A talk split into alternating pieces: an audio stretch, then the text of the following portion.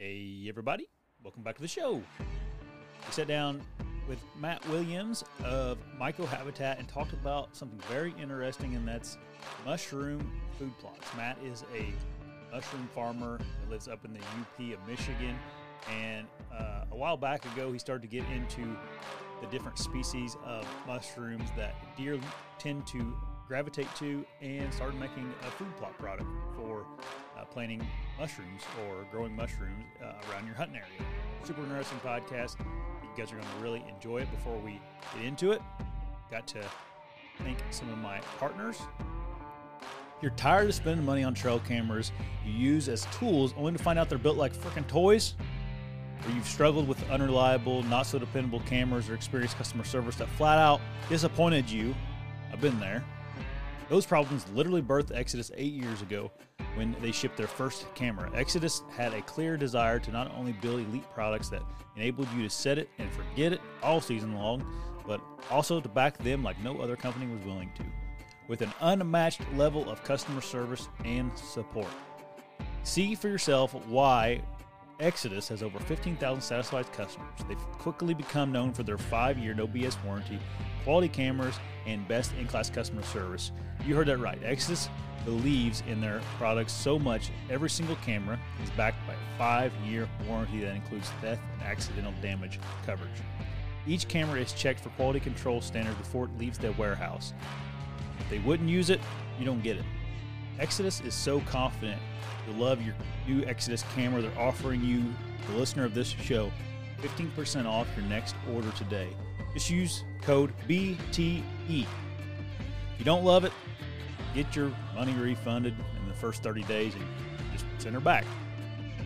Exodus really has two excellent cell cam options for uh, all budgets, and they start at just $179. Plus, you're 15% off there you use the code BTE. They have competitive data plans that allows you to purchase a, a plan and use the data as you see fit. They want you to be in control. There's no annual commitment and no limit on how many cameras you can run on one plan. You can share cameras with friends, no charge, which makes the Exodus lineup a great option for hunting clubs and leases. There are no additional fees for HD photo requests. That's pretty nice. No additional fees for video uploads.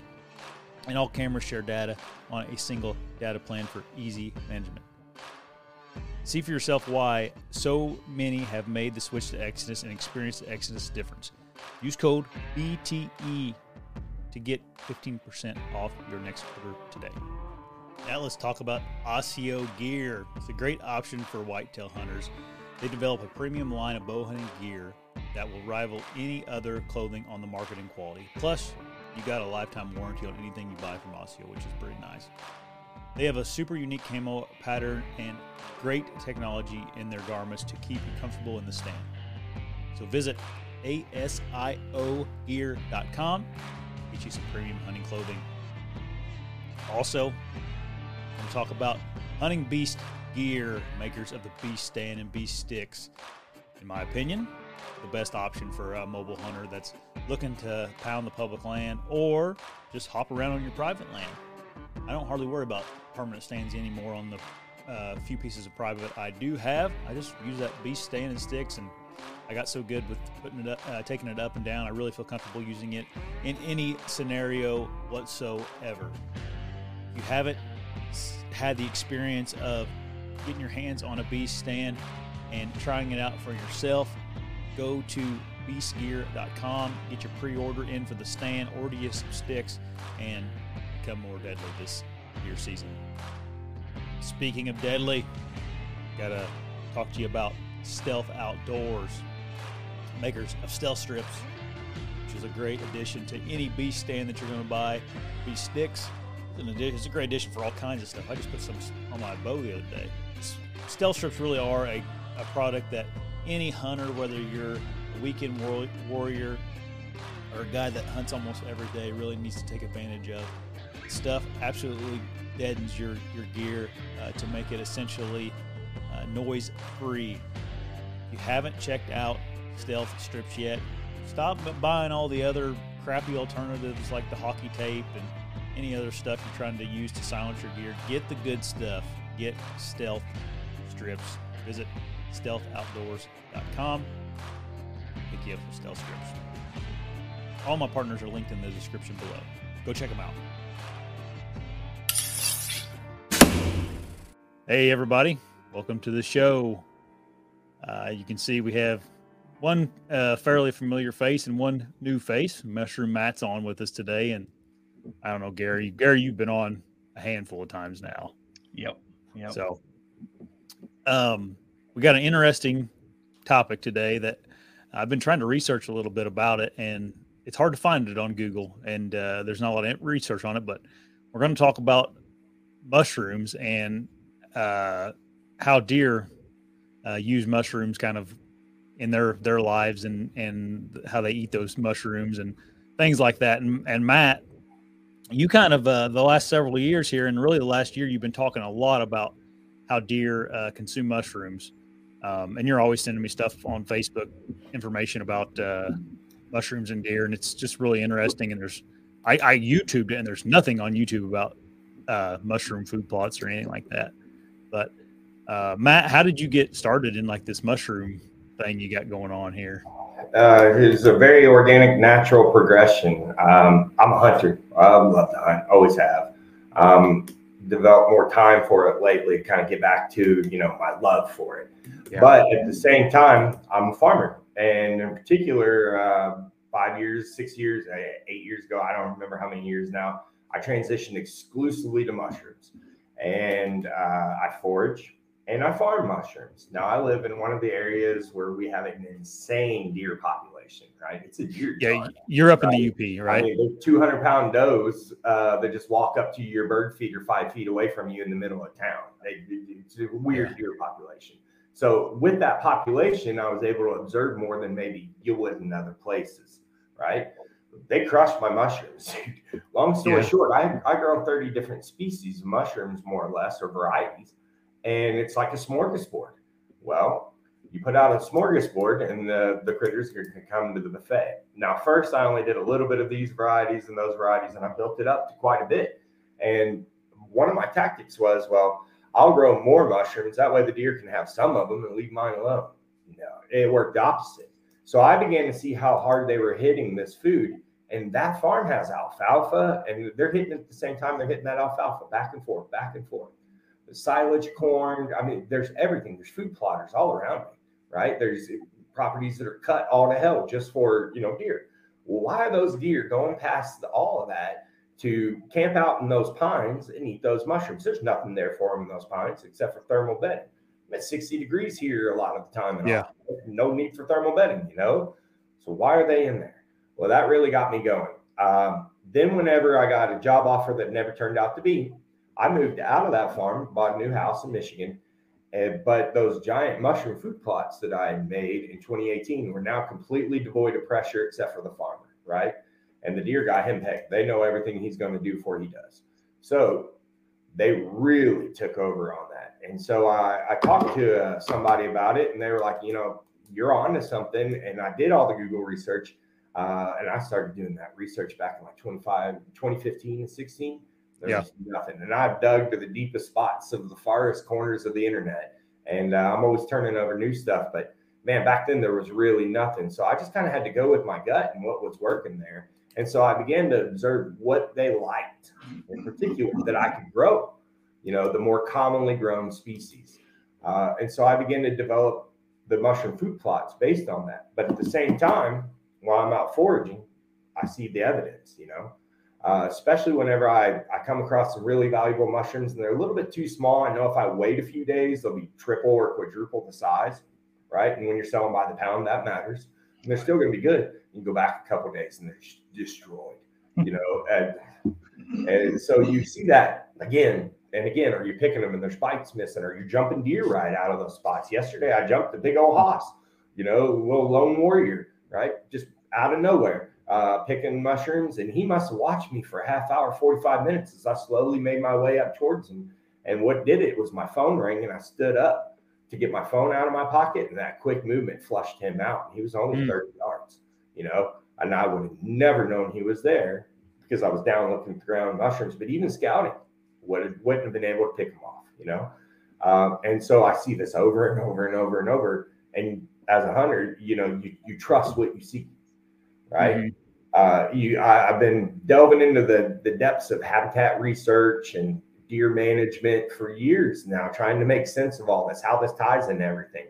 And uh, I, I, mean, I, I, finally got to all the science of it, and I'm working with some great people around the community and the industry. And out of courtesy, I'm not going to name drop because some of them feel like that constitutes an endorsement, but many of them uh, been on a lot of shows. Y- y'all would know them, you know, and uh, so they're giving this a hard look too because there's this huge discrepancies in this research from 70 to 85 percent of their diet down to 10 percent somewhere in there is going to be a real number, right? Uh, so that's kind of what led me on this. And I've been fascinated with this for a few years. And I got real hardcore with it last year. Like you said, Josh, I broke my bow limb a week before the season began uh, shooting. And I had that elbow forever, you know? And uh, I just wasn't financially ready to pony up for a new one. And uh, a buddy gave me a crossbow that was only good at 20 yards. It didn't have like a little piece to hold the arrow down. So sometimes it'd skip off. And so I said, the hell with this. I ain't going to wound a deer. Uh, so I grabbed my camera and I just started flushing out bedding pockets and looking for what they were eating. Hmm. Yep. It's been like pulling teeth in some ways, get folks to listen. And other folks, you know, Dan, he incidentally recognized it. He was like, Yeah, I see mushrooms being an incredible draw. Uh, you know, they're a very powerful food source uh, mm-hmm. under certain, and it's all dependent on climatic conditions. If they're not in the landscape, then, or there's very few of them in the landscape, then you can target those. But uh, if they're not available, they're not available, just like any other food. So um, for whatever it's worth. Yeah, let's let's go back to your like farming uh, days. Whenever you kind of uh, found out that these deer really are attracted to all these mushrooms that you were growing, because it's such a unique scenario. Like I I don't know any mushroom farmers around here or anything. You know, it's not like there's a mushroom field every every uh, couple fields or anything like that. So, right. um, how like how big an area is a mushroom field or I grow indoors and outdoors and a little bit in between where I start some stuff and go out. It's, it's kind of complicated, but um, I have a 100 by 150 mushroom plot at that spot, right? Which is quarter acre ish, you know, okay. at the most, uh, maybe like a six. But anyway, uh, the poundage that it produces is about one pound per square foot per two weeks. So that's significant because it's regenerating. Um, on the other side, I had several thousand mushroom logs, and a mushroom log's 38 inches, um, somewhere between three inches and as big as I care to carry it. And then um, to make it real fun, you soak those in water for 24 or 48 hours in a tank and then pull them back out.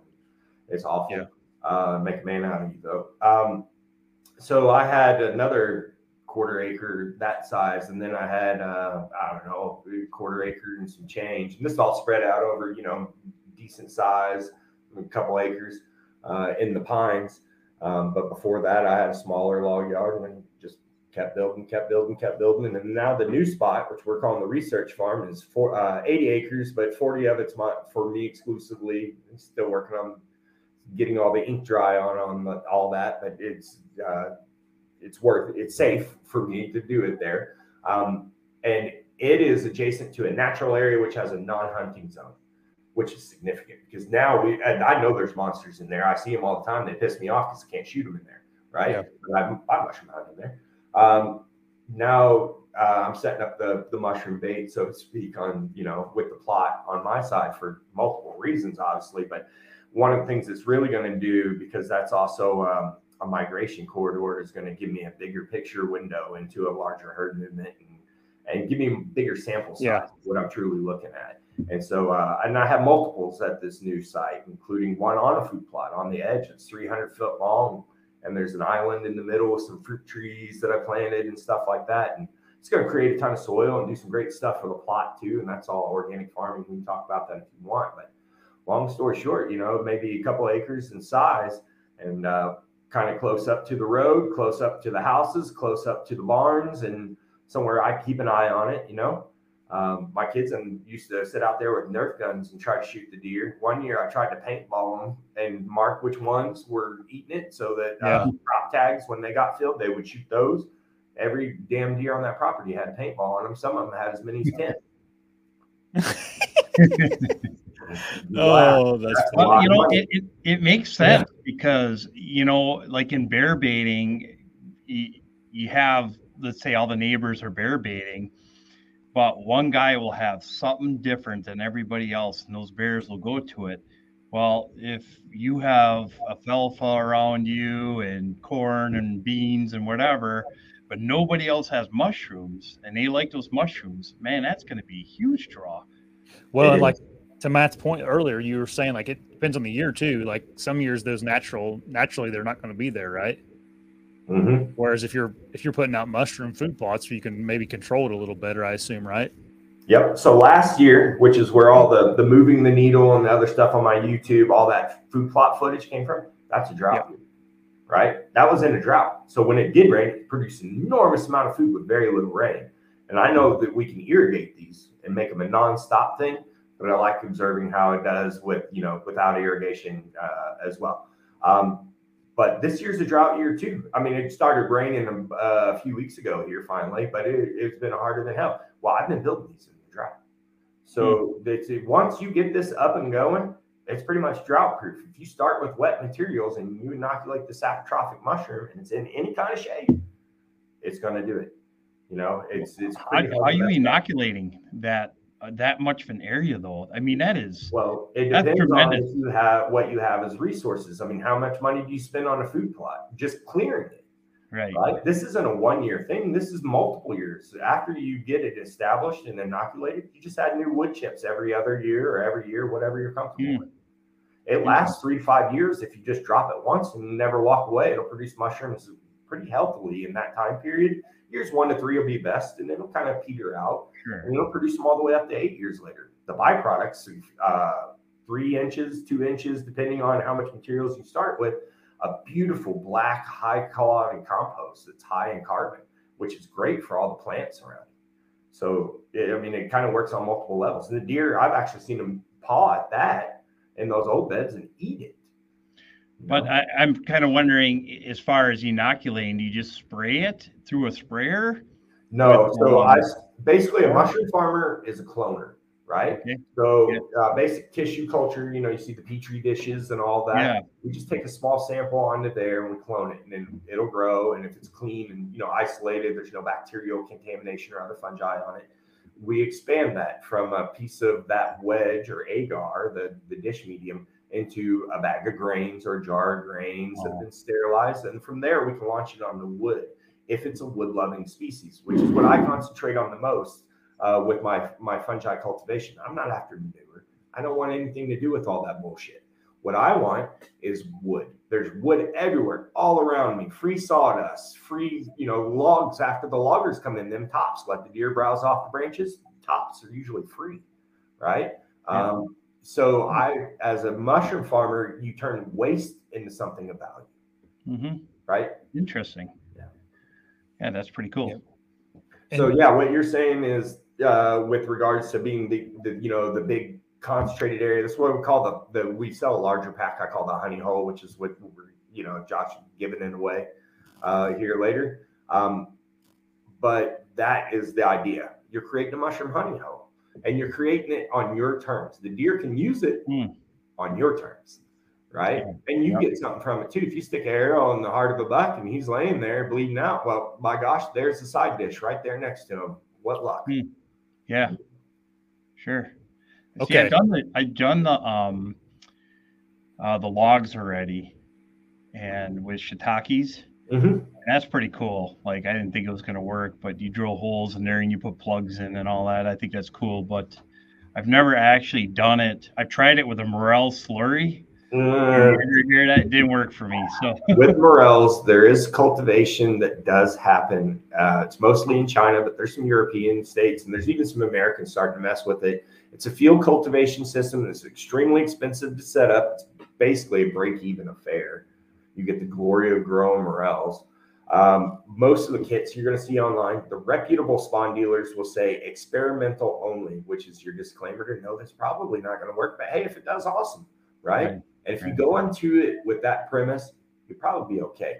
But if you go into it, you know, spending a billion dollars, a lot of people lost fortunes trying to grow morels, both in and outdoors. Mhm. Mhm. Don't fall for it. Interesting. Yeah, those farm mushroom or farm morels that are coming out of China and Europe taste like cardboard, and they're Hmm. flooding the market much the way the Chinese flood the uh, the truffle market with crap truffles, Sure. right? And they're you can't tell what you're getting. If you're seeing mushrooms available on Facebook, they're coming from one or two places, right? They're coming from burn area, which is going to be the Rocky Mountains usually, right? Somewhere Yep. up there in an elevation, uh, or they're going to be coming from China. And Hmm. you can't really tell the difference except for the sand and the burn browns. Wow. Interesting. Don't Let's, get rid uh, of those. Those are not worth like fifteen dollars a pound. Is about the top end for most of that. Hmm. Gotcha. Let's go back now. You've you've talked about these uh these kits that you're you're selling. Um, uh, can you describe those a little bit to us? Like what, what exactly is it? And then after you describe them, like how does a guy get it to a deer's mouth? You know. So what we're gonna do is it's it's a five pound bag of live mycelium growing on sawdust. Spawn is what we call it, right? It's mushroom seeds, not spores. Which spores usually there's two of them and they have to mate, right? Um, so we don't want to mess with that. That'll be genetically different than the parent. The genetics that I run are commercial farm genetics from Bulgaria, which are exceptionally high, highly productive versus most of the domestic uh, stuff that you're going to see. That's the same variety of mushroom I grow for, or that I'm preaching to you guys uh, to grow. And Matt, these this species of mushroom are I don't know if that's Wine cap would be the common name. A lot Okay. of people sell it. A lot of people grow it, right? Stropharia or SRA is what we call it as mushroom farmers. SRA, right? But the most common name is wine cap. There's like 83,000 names for this mushroom. Compost, Yeah. giant- garden giant. And you found that the deer really like this type of mushroom. It's large and substantial. You know, one pound, one mushroom could be three pounds. Uh, size of a dinner plate or bigger, right? It's frequently Mm. occurring.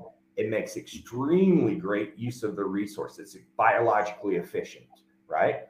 And in addition to that, it's very vigorous and wants to grow. It's virile and it's hard for you to mess up. And so Hmm. there are a lot of other mushrooms that I have in the wings. I'm doing trial and air, trial uh, R and D with right now, but this is the one I want everyone to start with because we've all got to start somewhere, right? So what we're gonna do is we're gonna get a bag of spawn. We're gonna crumble it all up. I show you how to do that on a YouTube video, real easy, right? And we're gonna basically create a lasagna out of brown materials for compost, right? We can use green stuff like grass clippings, etc., as well, but we're gonna concentrate on browns for the first part of this. So whether it's corn cobs, bean hulls, beet pulp shred, any kind of pulp shred, uh, sawdust, straw is my favorite because it's a soft lignin. Leaves, there are a plethora of materials. Any of those materials that are made of that hemicellulose and cellulose or lignin, especially when they're more airy in structure, like lighter softwoods and straw, are going to be exceptionally good resources. Would like a mulch work? Yes, it would. Absolutely. Get that right? free from the city by us. Yes, most people do. You know, uh, you sign up for chip drop. You're supposed to use it Uh, for food plots. Yep, absolutely. So what you Crazy. do- and we want to avoid pine. That's one of the things that needs to be hit on because pine, you know, we use that for building materials because it doesn't rot. Well, what is rot? Fungi eat and everything, right? Mhm. Cool. So we avoid those those materials which don't rot easily. Cedar bark, pine, as much as possible. A little bit, ten percent, maybe a little more. Okay, not much more though. If it's all pine or all fir, back off of it. Try something different. Uh, so what we're going to do is a lot of times we're going to just clear the ground. We get, need to get it down to bare earth because we need the bacteria in the soil and the native fungi in the soil to work with us, and they're going to. All we got to do is drop this there. It's like having a whole tree mulched up is basically what we're creating. And we're gonna And Matt, like, what, what's an idea spot to clear ground? Like, how, how big an area? shade. Shade at? number one. Mushroom Shade. springs are are um, water and shade. Their enemies are direct sunlight. This one tolerates it better than others, but direct sunlight and in particular high wind. So shade pockets, right? We're looking for those. So this is why I love pines because year-round shade protection. Is Um, swamp and- too? Is swampy too too wet? If it's standing water, yes. If it catches a little bit of flood water now and then, no, that's actually going to help your cause because, like we soak our mushroom logs, we soak this, right? But we don't want to be too soaked. Uh, you know, a week underwater might kill it, so or float it away. So uh, if if it's too wet, no. Okay. But this leaves it open to a lot of different places in the landscape, and it's really where you want it to be. You know, uh, if you you think you got a spot in mind, I got the shady spot near my blind, whatever, go for it. Cool. So we're going to go down to bare earth. We're going to get that bacteria involved. Uh, a lot of other companies will tell you you can put paper down and or uh, cardboard. That helps, especially if it's wet. But you don't have to. You can skip that step. I go a little bit of spawn, about twenty five percent of the bag, in a five by ten area, right? Uh, five by ten, okay. Yep, fifty square feet, and you can stretch it out further later. But we'll just start with this one area because it'll happen fast and well, right? Uh, and I make a layer of spawn on the ground, you know, just everywhere. Then I put a layer of wet straw, or if it's about to rain like all hell, straw, right, on top of it. And that straw I put in a tractor bucket and tie it down and flood the tractor bucket in the creek or whatever, just lift it up or get a, a water barrel, stick the bale, you know, drop it over sideways, stick the bale inside, stand it up, fill it up with water. Next day, knock it over. You know, there's a lot of different ways to, a, a water trough with some bricks on top, whatever just soak it if you can. Throw it in the creek. Hell, I had to go swimming for one this spring because the landowner I told them to soak them in the creek and they floated out. I, I mean, it was 40 degree water or whatever. And here I am dressed for field day. Anyway, soak it. We're going to make about half of that straw bale into a layer. Then we're going to add another layer of spawn, right? Another 25% of the bag. And then we're going to add the rest of the straw bale. And then the rest of the spawn, cover it with wood chips, leaves, as much as you can, up to a foot deep. You know, you can go deep with it um, and let her wait. You know, just walk away. That's all you have to do. Hmm. We want to avoid really fine sawdust because it tends to cake and repel moisture. It's hydrophilic, right? Uh, and likewise, we don't want giant wood chips. You know, if you're going to put the giant wood chips on there, then actually you want to mix some fine sawdust because that mix of particulate sizes is the most ideal scenario. So, hmm. um, for whatever You got a sawmill down the road. I bet you if you cruise up in there with their favorite six pack and you can just look at the trucks on the way in and tell, right? Or, uh, you know, uh, if you go in there with twenty dollar bill hanging out of your G string, whatever it may be, then boys will load you up with the front loader. They do it for me all the time. I don't know. Yeah. You can speculate on why they do it and how I get them to, but they drop the wood chips in there and uh, I tarp it off and drive on my merry way. Uh, you know, I was running the trailer loads of it for a long time, and I just get up early. Them boys get to work about 4 5 o'clock in the summer, and get there before the sun comes up and go grab a load and get that over with before my coffee's done. You know, sometimes we're running, you know, it's that simple. Uh, one level truck load is two yards of wood chips. Uh, takes me about 15 minutes at the most to unload a heaped one. So it'll probably take the average person uh, about half that. You know, um, boom, you're done. So one one yard of wood chips, one bale of straw, and one bag of spawn. That's what we call the starter pack. Now here's where it gets good. Once we get it going, it takes a couple months. It'll turn real bright white in there, and everything will be fully colonized. The mycelium will. You can grab chunks of that and start new ones. That's now spawn, right? And so you mm-hmm. can, as a, a pull boy or a person who likes to maximize your resources, take that and multiply it times thousands. You know, depending on what your access is to materials. It's all about what you want to do with this and how you want to go about it. As a farmer, your essence is how do I do more with less, cheapest as possible? Because that's how you win at farming, right? You, got to, I mean, there's a whole lot more to it, but that's the long and the short of it. You know, that's why farmers hang on to every nut and bolt because mm-hmm. that trip to town costs money, right? That uh, you know, this where I grew up, we recycled the oil from tractors by painting the barns with them every few years yeah, you were watertight like a duck for a month, but sure saved a few hundred dollars for that farmer, you know? Yep. So, yep. So, you what do you think? What, go ahead, Gary. Well, it's interesting because a lot of guys, um, yeah, I used to do a lot of food plotting. I still do some, but the biggest issue in woods is sunlight. You never can get enough sunlight, especially with like if you have oaks or any kind of leaf trees, deciduous trees, to get down to get a decent food plot, no matter what you do, unless you're cutting trees out. Yep. Um, so I used to use these around my apple trees up closer to the house, and I've never seen so many apples on a tree in my life.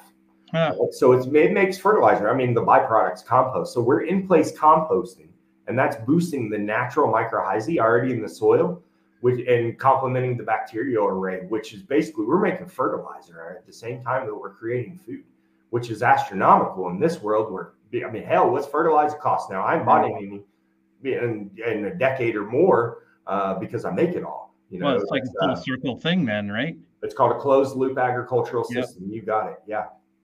Hmm. Very interesting. Like I was saying, it it uh, a lot of guys struggle with food plots in the woods. Well, here you go. Well, Here let me go. ask you this. Brooks Johnson put it to me like this. Now he invented the double bull blind and double bull archery, all that back in the day, and he's he owns Steve Bartylla's habitat management company and all that. Um, but he said it's this simple. Which one's easier? Kill a deer on the food plot or 20 yards back in the timber? Yeah, for sure. You know, it's way easier to kill a deer in the woods. Yeah. Hmm. That's very interesting. So if we put food and thermal bedding back in the woods, that thermal bedding, that's some of the best camouflage that money can buy, buddy. Conifers, especially here. Deer walk around like this where I live. They they they're trained from the moment they're born to watch humans and where everything, every tree that every hunter's ever climbed, they check, they know about, they check, and they walk through. I use ladder blinds as deception decoys. I put my ladder stands where I want them to J hook around. Mhm. Huh. I don't want them to go. And yeah, I'll throw a hat up there or something like that too, you know, but just to keep it scented up, you know, whenever I Hmm. check my cameras. But That's interesting. it's I I I, I don't have uh, mobile setup like uh, you know Dan's Dan invented here. Uh, I'm just a man of limited resources and many children right now, but uh, I do enjoy being up high. It's one of my favorite places to be is observationally up high. But at the same time, the deer here. I mean, the neighborhood watch Karen, you know, the head of the homeowners association, walks around just looking for you, looking for you. You know, that's the first deer I shoot every year is Karen because that's her Yeah. job. She's got to go looking for you and Yeah, find you. she knows. call. Yeah. That's Wow. funny. So, uh, what do you think? Like, at when it's all said and done, what's a guy have into uh, money wise into a mushroom food plot? the bag of spawn is going to be roughly $25. Uh, we charge like 30, I don't know what my wife charges, 32 bucks maybe at the most. Sorry. Uh, and Right. uh, that's your five by 10, but that has free shipping in it. Everybody else on the internet is selling you mushroom stuff, going to charge you shipping. Wait till you see the sticker shock on that one, buddy. Uh, it's going to Yeah. cost a lot more, I promise you. Um, we use pirate shipping, you know, so we get a great rate and we're passing that on to you. We're taking a little bit of a hit here, but we, we feel like in this this world today, that should be part of our business integrity, just free shipping, right? Um, Yeah. You might have $35 at the most, I think. Let's say 30 bucks into the spawn, right? A bale of straw is five bucks, seven bucks, 10 bucks, depends on where you get it. I go around after Halloween, I get hundreds of them for free on the curb. Um, they have this giant drunk fest here because they have a giant uh, ski jump. You know what the ski jump is? Yep. Okay, so Pine Mountain is here in Iron Mountain, which is you know enormous, and Yeah, it's the you're in the oldest one or whatever. It's good- steeped in history, and it is the world's largest drunk asshole fest. Right? and I don't go there, but I go there the weekend after, I get hundreds of straw bales for free, ninety free, and that's the best price in the world. All I gotta do is pick them up, you know. Um, And so, what do you pay for straw? What do you get for straw? That's up to you. The farmer that hauls all the straw, I uh, sweep his trailers, and I get all that straw for free, and any busted bales or rotten bales. So, um, let's say it's it's ten dollars for a bale of straw at Tractor Supply or wherever the hell you're getting it, right? uh, thirty dollars for that. Then whatever it costs you for wood chips. I guess if you were to go out and buy them, I wouldn't know, but uh, it cost me twenty bucks. So I say I'm I'm maybe seventy dollars in at the top end with my fuel, maybe depending on how far I have to go uh, for uh, my starter. And you know, a level truckload is two yards of wood chips. So if you're going to go get you know sawdust or whatever, you might ought to just go ahead and get two bales. But you do what you do. Yeah. So I mean, a hundred bucks or less. No trees have to come down. You know, uh, no bulldozer, no no spray, no Clear fertilizer. spot out and do it, huh? I mean, we have this in in less than twenty minutes, guys. Wow. It's that fast. How long does it take you to rake a five by ten and put you know make a lasagna and unload the back of your truck? It's it's simple, and that's what I love about it. Is it's so simple. We ought to be doing it. So as far as when do these things um Sixty to ninety days. 60 to 90 days? you're- yeah, they're gonna they're gonna peter in, you know. So pop, pop, pop, pop. A few of them, kind of, you know, not to the frequency you're gonna see later. And they like climactic conditions. They're responsive to temperature and rain. So when, when it's hot and dry, and then we get a cool rainy spell, that's nature's triggers for mushrooms, right? Mm, If Yep. your lows are hitting anywhere in that temperature range, this mushroom wants the fruit. It's going to bang hard. If you're somewhere like Josh is, where it's hot, you're going to see a lot of it in the spring. Then in autumn, it's going to pop hard, and through the winter up to freeze up. Once it freezes, now the other mushrooms I'm working with now are going to be later into the season. This one's going to really get you into that lull period and through it up here where I am, right? Depending on how hard our frosts come and when. And, you know, it's, it's the UP. Seasons are made up and the weather never really matters. It could snow right. at any time. So, so you're, uh, you're, looking at October for sure. You're I'm looking to get the job done in early archery when there's more more cover, when there's more, mm-hmm. you know, when they're they're getting antsy about what's about to happen, the whole thing. You know, mm. early archery is for a lot of us that you know archery hunters. Uh, that's where we get the job done, or yeah. where we want to get the job done. Because if you don't get it there, you're going to be chasing that damn buck through late archery, and that's a damn miserable thing up here, man. oh, yeah, yeah, yeah. That's uh, so so like when if you, if you're a deer hunter and you're doing this to create a deer food plot, when would you suggest someone buy one of these kits from you and, and plant it then? Anytime if you're in the middle you have a, a 30 day window before you're going to have freeze up, right? Because okay. as hunters, this is a perennial thing. So we want to get it established. You know, when's the best time to plant a tree? Yesterday. When's the second best time? Right now. Right. It's more or less the same thing. Um, because it's perennial in nature. We're, we're creating years of food. So sooner we get it in the ground, the better. And if, even if we don't see anything this year, that's fine because guess what's going to happen in the springtime? And that's important because this is essential to antler growth. This is the biggest source of phosphorus that they're eating. There are hmm. compounds that, when we look at the science of this, and I'm waiting for professors to back this up. So this is a, a hyperbole claim or whatever it may be. And I'm going to go ahead and write it off first. But there are compounds that have been observed and written about scientifically and reviewed in peer study that are only available in the deer's antler blood, but not in the body. And those are derived, especially ergothioneine, which is becoming a huge health craze thing right now. Largest source of that is mushrooms. It's almost exclusively in mushrooms, right? A deer takes phosphorus from its skeletal structure to grow their antlers. Okay, it's got to replenish that phosphorus. Mm-hmm. This is the uh, this is mushrooms are made of chitin. They're not cellulose like plant. If you raise beef, Josh, you know about chitinase and beef uh, feed or anything like that in the agro? Yeah. And that's lobster and crab shells and whatever cheap chitin they can get from uh, from a waste resource. Well, it mm-hmm. increases the uptake of other nutrients in that cattle's diet. Cattle being a ruminant, that's why we're using this, right?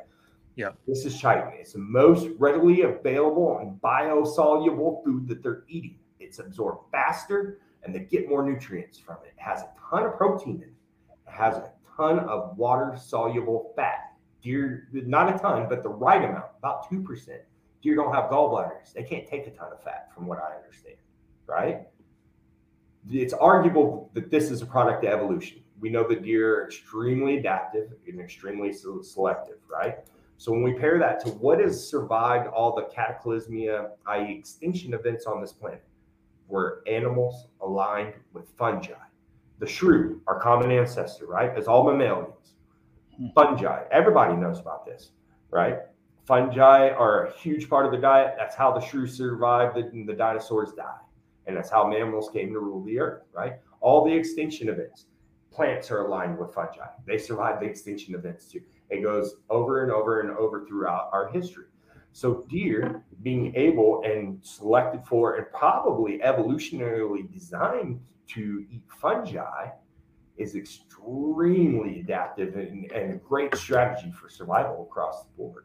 Uh, there are ruminant studies where we feed them, or sorry, scientists have feed them. This is extensively researched. Is just straw that's colonized with these different mushrooms because once it comes colonized, it's now no longer cellulose has been disassembled and rearranged. And now it's chitin, right? Mm. So we don't even have to grow the mushroom. We just feed them the, the spent substrate. You'll see them sometimes eating this too. And I likely think that that's part of it, right? Especially the straw. Um, so that's that's where it's really really important that we you know we understand what it's comprised of. There are we know about all the foods that deer eat, right? There are forbs, and there's mass, soft mass, hard mass, nuts, berries, right? Grasses. Mm-hmm. Uh, what's the other one? Mushrooms. Go look. The NDA's own chart shows it, right? Uh, you know, there's uh, Dr. Deer. He's big on mushrooms, and I don't agree with anything, uh, everything that anyone says, and I don't endorse anything, you know, to anyone. I'm just saying that Dr. Deer is big on mushrooms, and uh, that's Dr. James Kroll. Now I've had other professors laugh in my face and say all the deer in the Upper Peninsula are starving, and if they're eating mushrooms, it's because they're starving to death. You know, um, like I said, there's giant discrepancies in this. I wish that I could say that this was the magic bullet, but buddy, there ain't no magic bullet for nothing, right? Yeah, right.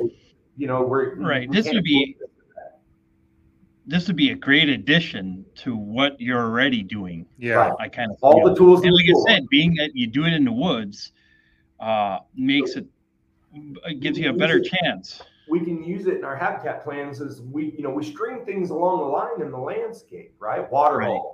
Mock Right. straight, little food plot, bedding, Yep. right? Yep. Add this there, it only makes it better. You got it. And if that, you know, let's say your cereal grain, this takes pressure off your other crops too. Yes. So we've got to keep that in mind. If their stomach's full of mushrooms, they can't eat as much of your other stuff. You want to get stuff off the ground. This is a great addition to that. You know, So what is the upkeep on your second year and your third year then? Do you have to put second more? year I wouldn't do anything. Third year I'd add wood chips and then wait till Okay. fifth year to do it again. Uh, if you don't add new spawn every few years, the deer scat has a whole host of spores in it, right? Sure. So you're going to get competitive organisms, and this is process I'm deeming naturalization. You're going to get other mushrooms that lend themselves to cultivation in this scenario, i.e., they're saprotrophs, right?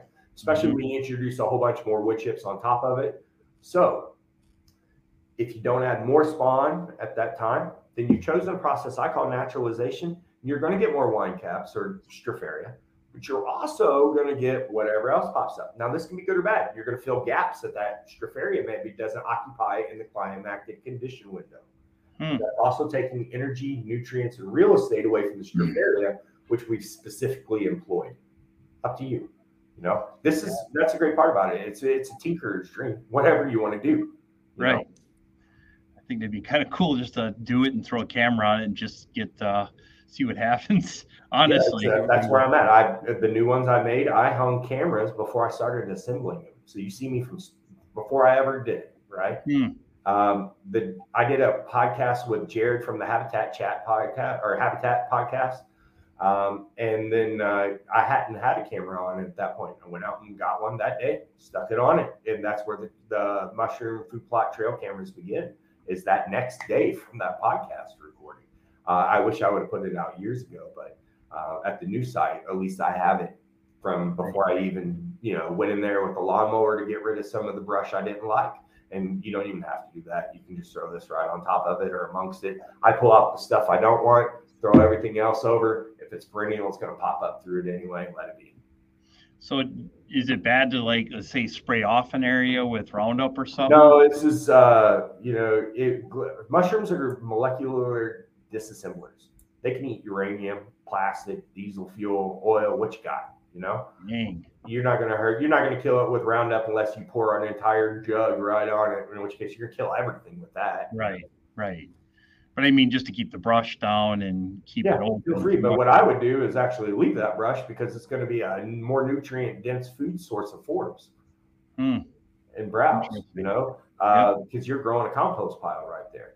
So you know, we know that they'll, they'll eat this plant over here in this spot, but not over there. And why? And a lot of that Hmm. goes to the nutrition of you know the plant and what it's getting from the soil. So if you have other crops, right now I'm putting service berries, wild blueberries, and sweet ferns in on one uh, because that's something. Those all are uh, companion plants. Um, I like plums and hazelnuts a lot. That's one I aspire to put in a very large mushroom plot with plums and hazelnuts right up it as a big thicket. Uh, we- we're creating layers. I'm doing it on the edge of a, a food plot right now. I have planned to put corn with beans and pumpkins uh, or squash uh, underfoot. It's called the Three Sisters method. It's companion planting method, right? In organic ag, Yep. and the, you know corn grows up, beans grow up it, pumpkins cover the ground. It's, uh, it's something for everybody there. They all benefit each other for what they do to the soil and I know I'll get a great yield off of it. And uh, in addition to that, I'll have the uh, the mushroom food plot there at the beginning or in the lower floor. I'm also just throwing clover on it. If you go in and hit your area with a forestry mulcher and you throw clover on it, it's all going to turn yellow. You're never if, if you even get the clover off the ground, right?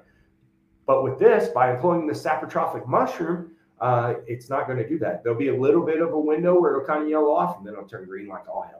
you know, like you've been Mm. spraying it every day with compost tea. Um, it's it's just a tool that we can employ, basically have it do work for us, so we can reduce our overburden of debris. Some people really love this for the building soil aspect. Some people love it because we're reducing the overburden of debris from the landscape. You know, the backlog of rot, so to speak. Um, Some people love it because it's just food. You know. Um, So what what is what would it be compared to for like tonnage to like corn per se or beans? this is where people get pissed. um, a lot, a lot, uh, an insane amount of tonnage, especially if you look at the fact that, you know, how much does it cost to plant an acre of corn every year for three to five years? Yeah, it gets You know? expensive if it comes up. Like we're in drought area here this year, and I've never seen corn so bad in in years. I know a few corn plot. The corn plot at the old farm is completely overtaken with lamb's quarter and some other stuff. It never even made it off the ground. Wow. Yeah, I think only about fifteen percent of my corn actually came up. It was You're not alone. Everybody up here is going Yeah. through it. Uh, so what corn? You know, um, that was a huge flush Right. of the paint. You know, I, I planted shitload, or sorry, a lot of screening, tall grass screening this year, sorghum. Yeah, You know, yeah. None of it came up off the ground. You know, I got a little bit of switch in a couple pockets, but it's it's all washed. Yeah. So now I'm You planted sitting switch around like you guys really are. What are you going to do for food? Well, what am I going to do for cover? I got to fire up the chainsaw. Yeah. yeah. Hmm. That is very interesting. Something I may Let's- even like to try here. Yeah, it's pretty interesting. Let's talk about uh, natural mushrooms first a few minutes, Matt, before we get off here. My favorite. Um, y- yeah, you uh, you mentioned you really pay attention to mushrooms when you're walking around uh, the woods, and like for a guy that's just going to hunt public land, what kind of mushrooms do you find that deer like the the most out there that you may commonly see when you're hunting? So hunting? there's a list. Um, concentrate on the ones that are edible for you too, because then you're you know, that that's going to help you guys a lot as just general humans and your woodsmanship, right? And they're going to love them too. Hedgehogs, maitake or hen of the woods, big big draw. Now these are both perennial. They're going to come back to the same spot every year. Chanterelles to a degree, black trumpets to a degree. The one I want you guys to all concentrate on, hunters, the very most is going to be the honey mushroom, right? Uh, that's as a hunter, I'm looking for a large, prolific area of them. Cool. So is it Jake Scaler? Skeeler? How do I say his last name? Josh. He works for Dan. Do you know? Oh, Jacob, Uh, Yeah, Jacob. Yeah. Yeah. Fleener. All right. So he's got that video of hunting over those uh, white oak acorns that are fresh dropping. And here comes this buck just cruising through, eating honey mushrooms. That's all the old timers set up for honey mushrooms that I've talked to at all the deer camps, right? The ones who knew about this, with, oh yeah, deer love mushrooms. The honey mushrooms in particular, the Polish call them the button mushroom or the stump mushroom, right? Um, that's the one in particular. It's going to be prolific. It can occur two, even three times in a season. So just because you're catching it on the way out one time uh, doesn't mean it's not going to be there. And those big pockets uh, or early pockets. So you guys are familiar with the idea of microclimatology, i.e., leeward and windward sides of a hill, how they warm up differently. Cool. So imagine this big hill. Well, those mushrooms that are uh, autumn loving aren't going to appear on the south side where it's more summer like first. So the, they're going to be on the north side of that hill. And then they're going to be on the east side, and then the west side, and then the south side. If we're looking at, you know, just true pyramid hill, right? So this is microclimatology. So if you're catching mushrooms on the decline on one side of the hill, they could very well be on the uptick on the other, for whatever it's worth. Uh, is if you, it's all about just pounding the ground. Look, you got to look. What are they eating? I Well, walk deer trails, go looking for mushrooms anyway, and yeah, I'm just looking for mushrooms across the board. But I'm really, I'm harvesting for market. You know, uh, so I tend to pursue those more edible species anyway, and I see more of the predation along those edible species lines because obviously I'm targeting those. Now, whenever I kick back to just my camera, I saw that they eat a host of them, but the most powerful I saw during hunting season was hen of the woods. If you find hedgehogs, they're a big, big issue on the, the that's the top one, and then in particular the honey mushroom. There's a few others. The deer mushroom, also known as the fawn mushroom or the deer shield mushroom, it can be a really big one, and that occurs multiple times a year.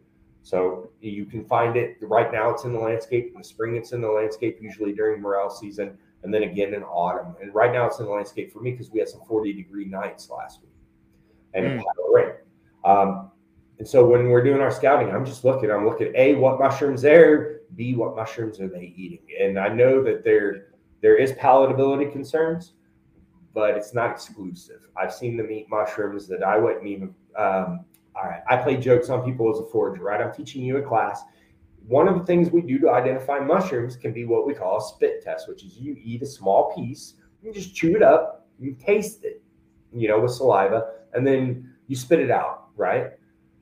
Some mushrooms can be so bitter that you wish you'd have never even met a mushroom. Some mushrooms can be spicier than any hot sauce, right? And this is one of my favorite tricks to play on people whenever I take them foraging. Oh, I don't know what that is. We should do a spit test. Here, try this. right? Especially the spicy or the bitter ones.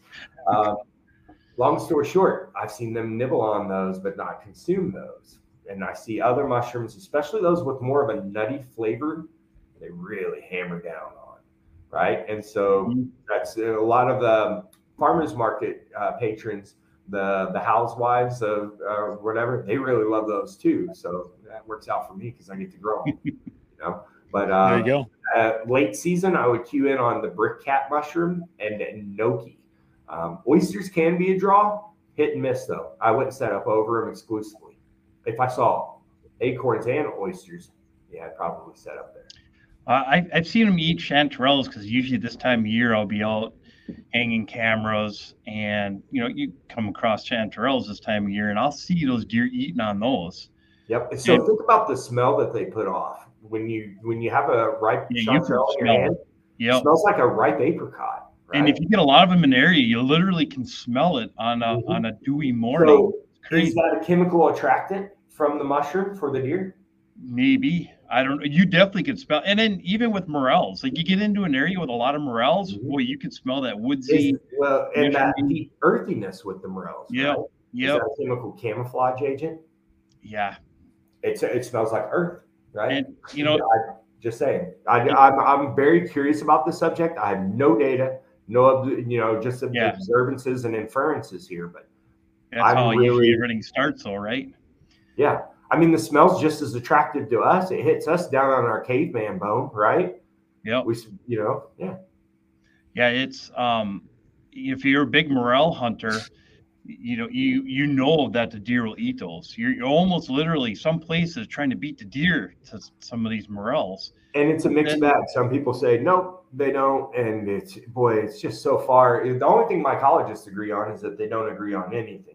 And then the only thing hunters agree on is that everybody else is wrong. And when you throw all that in one bucket, it's harder than hell to stay Right. afloat. But yeah, Right. I agree that they do most certainly target morels. I don't have any direct proof. I did set up cameras on a couple of false morels or Gyromitra this year. Mhm. They had no interest in those, which I thought was interesting because they're so big and fleshy. Yeah, yeah. But they were the true Gyromitra esculenta or false morel. They, there are other members of that Gyromitra complex, which down by you, Josh, they're called the Big Red or the Carolina Red. Yeah.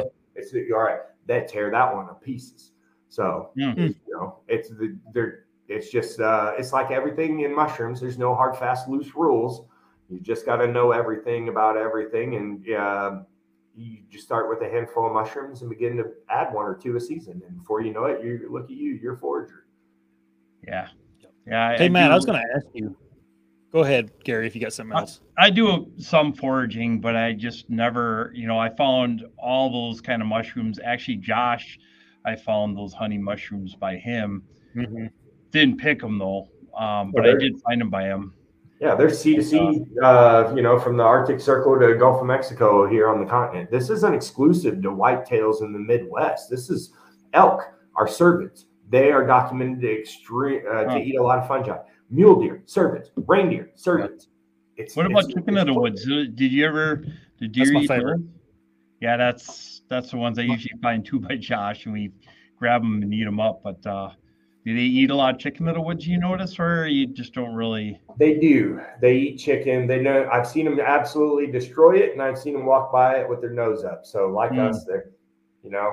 Uh, Yeah. I said Josh have shot the other day. I, had one uh, at the old mushroom farm in the log yard. I left the number of each species as kind of uh, you know smorgasbord. Right. Sure, yeah. So I left some chickens there uh, that were on some large pieces of logs, and I didn't cultivate those. Those were actually from a logger. He cut down a giant tree and he cut me some two foot tall, three foot around chunks off of it, and it bared fruit for many years. And I actually cultured that and began to my cultivation journey Mm, with chicken wow. based on that. Right. Um, but it, they, they did they t- took a few bites. Now that's right next to those stropharia beds or SRA beds or mushroom food plots right there. So eh, I mean they're walking right there. In, in the wild, I don't see them tear it up nearly as much, but Sure. in some places I do. So Sure. I wouldn't walk if I saw honey mushrooms, a chicken of the woods, uh, and there were both acorns around them. I would set up over the honey mushroom first. Is what I would Okay. Huh. That's very interesting. I'd take the chicken in the woods home then for myself. Sorry. Yeah, Yeah, same. But be careful with uh, taking that stuff home for yourself and climbing up in a tree. I was thinking about this the other day. Uh, I know, you know, Dan spoke about it about how bears climb up in the tree. And, you know, hey, don't laugh too hard. I've been chased by bear uh, before and had to drop my bucket. And you, they love mushrooms. You know, I, it's a funny story. I went to Canada bear hunting, and it was probably 30 years ago with my dad. And the outfitter had a guide. He was an old Indian guide, and he was a good guy. We got along way too well, not knowing what they usually drive the four wheeler up to the tree. You climb off the four wheeler into your stand so the bears don't climb up the trees with you. Mhm. Well, he wanted to play a joke on me and, and, all right, here's your stand. Go climb up in it. I didn't realize it, but I didn't have a bear climb up. But uh, the other guys were telling me, yeah, it's really hard to get off that four wheeler into that tree. And I'm like, what are you talking about? I just jumped off the wheeler and, and uh, the outfitter's like, you don't do that to him, you know. And That's awesome. why I was kind of laughing about that. Yeah, they'll smell that and they're gonna want to get in there. I would assume, right? I mean, if you- Sardine oil on your buddy's boots. yeah. Or No, I'll I'm not joking. You want to see a bear, put sardine oil on your buddy's boots, and every foot breath that he or every step he takes, there's going to be a bear there soon. Really? We'll have to put that on Brad's uh on his boots this year, not tell him, right? Yeah, there you go. You don't have to worry about that stuff down here. But Yeah. Matt, you were wanting to give away one of your packs. I absolutely am. I want to see someone uh, do this on their own, and it'd be awesome to. Uh, first of all, I want to shout out everyone in the live chat. Right, I love the live chat group. Yeah. I'm, I'm a member of there. It's always say Matt's on all the time. around. You're you're a Micah. What's your handle, Matt? MycoHabitat, yeah. Michael I Habitat, yeah. Shitty sorry, Shiitake Creek, uh, which is um, my farm page, but I try to only interact, you know, in the hunting world as MycoHabitat because I have vegan vegetarian customers and Yeah, I get it. right. Uh, so yeah, uh, I love to get in there and mix it up. Uncle Lou's uh, definitely uh, folk hero in there, as is Yeah. James Deekstead. And, Yeah, know, yeah, yeah. Rob. Um, Rob. So Rob if you guys want to, what exactly they get, Matt? Just one of your. So it's a five pack. We, we call it the honey hole. Uh, it's five five pound bags of spawn, um, shipped to your door, and the instructions obviously included. Uh, you're gonna need five yards of wood chips, or uh, you can do it without the straw. I like to do it with straw because it happens faster, right? And it also tends to fruit heavier. More more fruits increases the yields, but you need five yards um, of wood chips and five bales optionally, and uh, the five bags of spawn. That's a 50 by uh, five. You know, that's that's pretty good size, and you could turn that into a lot more in uh, uh, 60 days, and you multiply it basically by 10 every 60 to 90 days. So have fun with it. Hmm. Yep. And I So, would, I would uh, love if to you want- see, you know, Maybe I'll to get on the live feed. Yeah, if you want to win, uh, if you want to win it, comment mushroom Matt, and I'll pick someone that comments mushroom Matt. If you if you're not interested in in uh, getting some, don't comment mushroom Matt. But we'd like to get someone to give it to someone that's going to use it. You know, so yeah, I'd definitely Um, like to hear results too, you know. Mhm. yeah, it'd be interesting. It'd be So that's interesting. that's where I'm at right now is the Prove It tour. I just released a video called Prove It, which kind of was a two minute short about this or whatever. Um, yeah, obviously I'm not the world's greatest videographer, but I'm trying. I'm gonna teach myself, right? Um, Mhm. So I've been on the Prove It tour. I kind of went full time with this in April, and I got my first break down in Indiana. And I'm trying not to mention names because I don't want anybody, you know, once again the, the endorsement thing. There's a lot of folks, but I got my my break from a pretty big name down in Indiana, and uh, shortly thereafter got to go to a Mossy Oak Field Day near Terre Haute and do the same. uh, and put one in there and teach folks about it. And then I come back home and, uh, you know, uh, just lot of conversations with folks, a lot of cold calls and code emails and code Facebook messages, and uh, a lot of just uh, humble explanations and being, you know, just simple me, uh, kind and caring. And uh, it took a lot of hours, but I got a lot more opportunities. I went over the bridge downstate Michigan, uh, stopped at Total Archery Challenge, kind of rubbed a few elbows and dropped off some stuff, and then went and saw some habitat managers and dropped off more. And uh, so one of those guys took like 30 something bags and has nursery containers full of wood chips now that are colonized that he's putting all over the place. And nice. it's pretty cool. Um, pretty cool. And, they, and so uh, then I come back home and I got up with some other folks. So I recently got to mail some to the Mississippi State University Deer Lab, uh, as well as uh, a fella down, well, I don't know if I should mention him, but he killed a couple 200 inch bucks in one year. Uh, and then uh, yeah, just all kinds of folks. There's a member of the executive board of the NDA who has this. At, I mean, the president, you know, uh, has this now, and uh, it's just really. Then there's a whole lot of other folks. You know, these are just a few of the bigger names uh, that are getting yeah. this shot, and it's all under the premise of prove it, right? Prove it that, that it works. Yeah. Where, where, so where can we find that video? Right. With an experiment, you have to replicate. Where, where, can you where can we find that video? Where do you have a YouTube page or something? Yeah, I do. MycoHabitat's my YouTube channel. Okay. Yep. I'll, I'll have it all. It's all linked in the description for him to check it out. All, right. all Matt's stuff is. Um, well, we've been on here for an hour, Matt. I appreciate you guys to no end. Uh, Josh, happy anniversary to my oh, wife. Thanks, I've got to say happy anniversary as well because you know I have to. Um, and once again, thank you guys so much. I appreciate the, the opportunity to kind of uh, sporulate mine, so to speak. I know that uh, that's weird, yep. but you get it. Yep, and I'm sure Matt will be on the.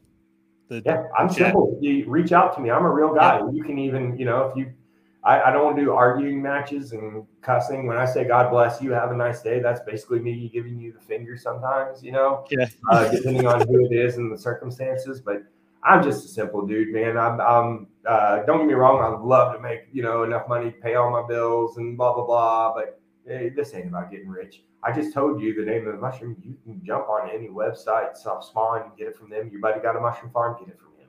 You know, yeah. Uh, like I said, my genetics are a little better, but you, it's whatever, right? Um, yeah. But so I really appreciate everyone, and uh, especially those folks out in the hunting community, give me a fair chance and weren't mean to me. That's gone a long way and that includes you, Josh. Uh, oh, and, man. Interesting. Yeah, hmm, thanks for getting me on here. Sorry we didn't do this sooner. No, all good, man. It sounds like this is a good timing to, to start this. So, um, all right, everybody, have a good night, and we'll talk to you later.